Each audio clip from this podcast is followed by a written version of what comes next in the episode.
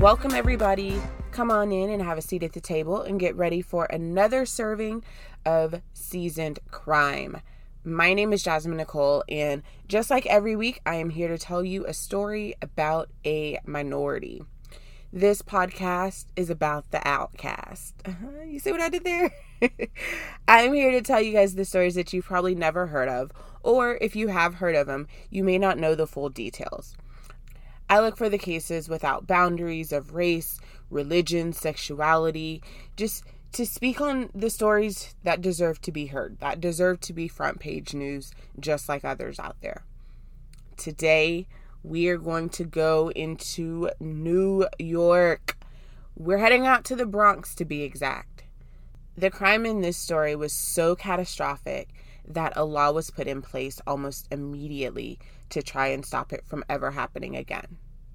Today's minority highlight is Leandra Rosado. Lenny Rosado was a single dad raising an 11 year old daughter named Leandra Rosado. Lenny was a security manager at a hotel, so I'm sure he wasn't always available to spend as much time with his daughter as he would have liked. I do have to pause and just say, on behalf of all who have or are currently raising children on your own, I salute you. No matter what anybody says, being a single parent is a full time job in itself, and I know that personally. So, um, how that feels. So, shout out to single parents out there. It's hard raising a child, especially the child of a different gender at a preteen age. You want to give them the freedom to start figuring out who they are, but you also have to still go out of your way to make sure that they're protected and safe. And that's exactly what Lenny was going through. Leandra was a beautiful young girl who just wanted to hang out with her friends. Leandra went to public school 11 in Chelsea, New York, and she had quite a few friends. It was said that she was such a fun spirit. Leandra was your average preteen girl who loved hanging out and having all eyes on her. She enjoyed dancing and music and art as well. So on Friday, October 10th of 2009, when Leandra wanted to go spend the night with her friend Brittany, her dad had no problem with her going. Brittany's 32 year old mother, Carmen, was the she was the fun mom. She was all for getting the kids together, yet still enjoying herself. I couldn't get any specific clarification exactly on why, but the Bronx was where Carmen liked to go. Um, I think she she had family out there, she had some friends out there, so that was her hangout. I'm not sure of the exact location of where, but she decided that before going back to her house with the kids, that she would take them along to roughly the 30 minute drive to the Bronx. They hung out there for a while, and after a night of enjoyment, Carmen gathered her crew for the night and they went back to her house. Keep in mind, for all Lenny knew, is that Leandra was at Brittany's house this entire time. Lenny wasn't aware of any Bronx trip or additional trip. All was well, though. She made it back to Brittany's house and they enjoyed their normal preteen friend sleepover. They enjoyed each other's company so much that Leandra wanted to stay another night. Carmen agreed, and so did her father, Lenny. So Leandra went back home for a little bit to grab some more clothes just so she could go back to Brittany's house. Once she had refreshed herself and got her bag together, Lenny ended up deciding to take her to Brittany's himself. He was going to work anyways, so it was no big deal for him to just drop her off at Brittany's apartment on West 20th Street. As Leandra was getting out of the car, Lenny did the typical father move. He handed her a little bit of cash, gave her a hug, told her he loved her, and he let her go. Lenny drove off to work, not knowing then that it would be the final time that he would see his daughter alive. So I'm not exactly sure if it was a special occasion or if this was just a normal sleepover for them, but there were quite a few other girls that came over to Brittany's house too. Carmen had all the girls over, but there was also a family gathering going on with her family in the Bronx, so she wanted to go out there, and it was no big deal to take the girls out. Carmen decided that they would all get in her Mercury Sable and go back to the Bronx again. If their family gatherings are anything like mine, the fact that she had a group of kids with her was no reason for her to miss out. I'm sure that there were other kids their age there, but even if there wasn't, there was enough of the girls in just Carmen's car that they would get together just fine.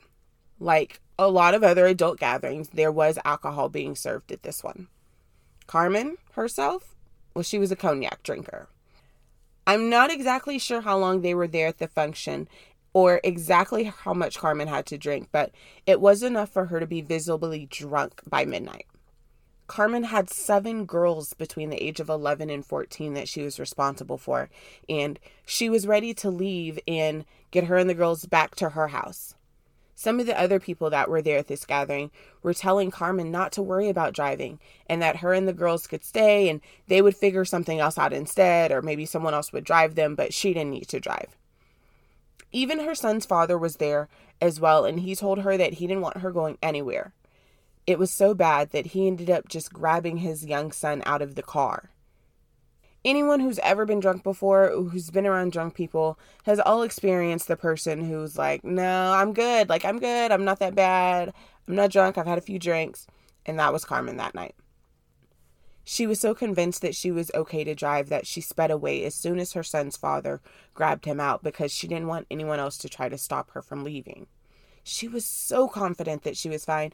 As she sped off, she jokingly asked the girls to raise their hand if they thought they were going to crash, like everyone else was saying. Saturday had turned into Sunday, and shortly before 1 a.m., Carmen and seven young teen girls were crammed in her Mercury Sable, making the trip back from the Bronx. As they reached West 96th Street, Carmen was going extremely fast so fast that by that point the girls were getting scared. Her own daughter Brittany was yelling at her mom, begging for her to slow down. However, Carmen was so inebriated that she ignored those remarks completely. She was going almost 70 miles per hour in a 50 mile per hour area. The vehicle crashed and overturned on Henry Hudson Parkway. The vehicle crashed with such impact that pieces of the vehicle were later found in a tree near the scene. There were so many people crammed into that vehicle that it was impossible for everyone to be wearing a seatbelt, and Leandra was one of the girls without one. And sadly, she was deceased within minutes of the crash. There were many other injuries as well, but just one fatality. Another notable injury that occurred was by another young passenger named Yazel, who ended up having a minimum of 11 surgeries and is now walking with a cane. Kayla Sanchez was another girl in the vehicle who suffered a broken arm and some bruises. There was a host of other injuries, including Carmen, who did suffer a broken bone. A field breathalyzer test showed that at the time of the accident, Carmen's blood alcohol level was 0.12 against the legal limit of 0.08. The accident occurred October of 2009, and only a month later, on November 18, 2009, the Child Passenger Protection Act, also known as Leandra's Law, was signed into law by New York Governor David Paterson. This law makes drunk driving, which is proven with a blood alcohol level above the legal limit, an automatic Class E felony if there's a child in the vehicle who is aged 15 or younger at the time. Breaking this law holds a prison sentence of up to four years and fines between one and five thousand dollars. Breaking this law also comes with an automatic license suspension of 12 months once found guilty, and once the license is able to be reinstated, the driver must have an ignition interlock device installed in their vehicle for the first six months of driving, along with some other stipulations. In the first year the bill was in place, it led to 661 arrests across the state of New York.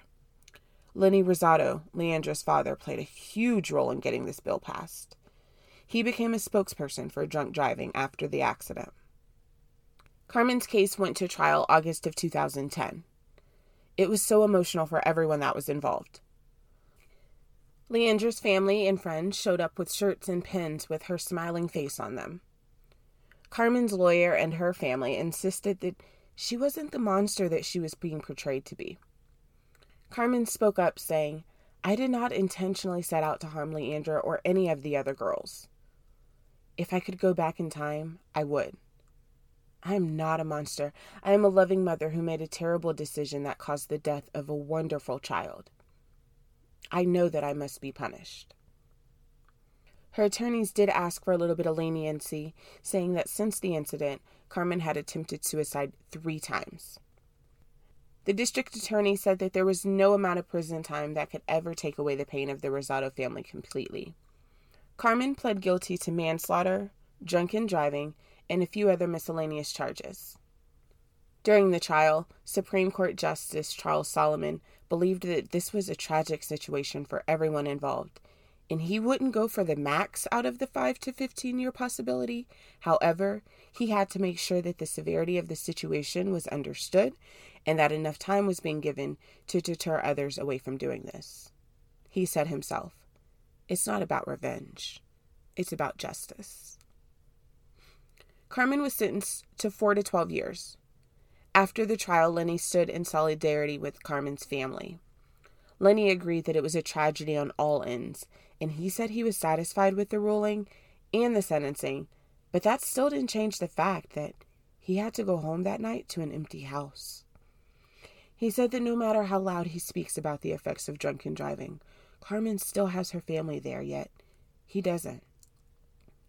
He said, I'm sure she's very remorseful for everything that happened. I believe everything came out when she spoke today and that she spoke from the heart. With all of that being said, Lenny wasn't just willing to sit back and let things be. He committed to being there every single time Carmen comes up for parole to make sure that she does serve the maximum amount of time possible. Just adding in some thoughts for my own on this completely tragic situation, but of course, for Leandra and Lenny, it, it goes without saying that this was terrible. To drop your child off at a friend's house to let them stay, and something so innocent ends up being the last time that your child is alive. And not even that, I think just as a parent to know that you weren't there with your child when something like that happened, that is un- unimaginable pain and I would not wish that on anybody. For for Carmen, I wholeheartedly believe that she deserves everything she got. Let, let me start there. Um, everything that came to her, she deserved after the fact. But I, I truly also believe that if she could go back in time and change it, she would, that that was not her intention at all. I, I don't know. No matter, I mean, no matter what happened that night of October 12th, life for neither of these families was ever the same again. And there was nothing that anyone could do to change it after that happened. So, that was the tragic story of the tragic death of Leandra Rosada and how Leandra's Law in New York came to be. As always, thank you for listening to another episode of Season of Crime. Don't forget to follow us on IG. Also, remember to rate and subscribe to the show. Make sure you save so you get updates each week when we drop the new episode. I appreciate you all for listening. Have a great week, everybody.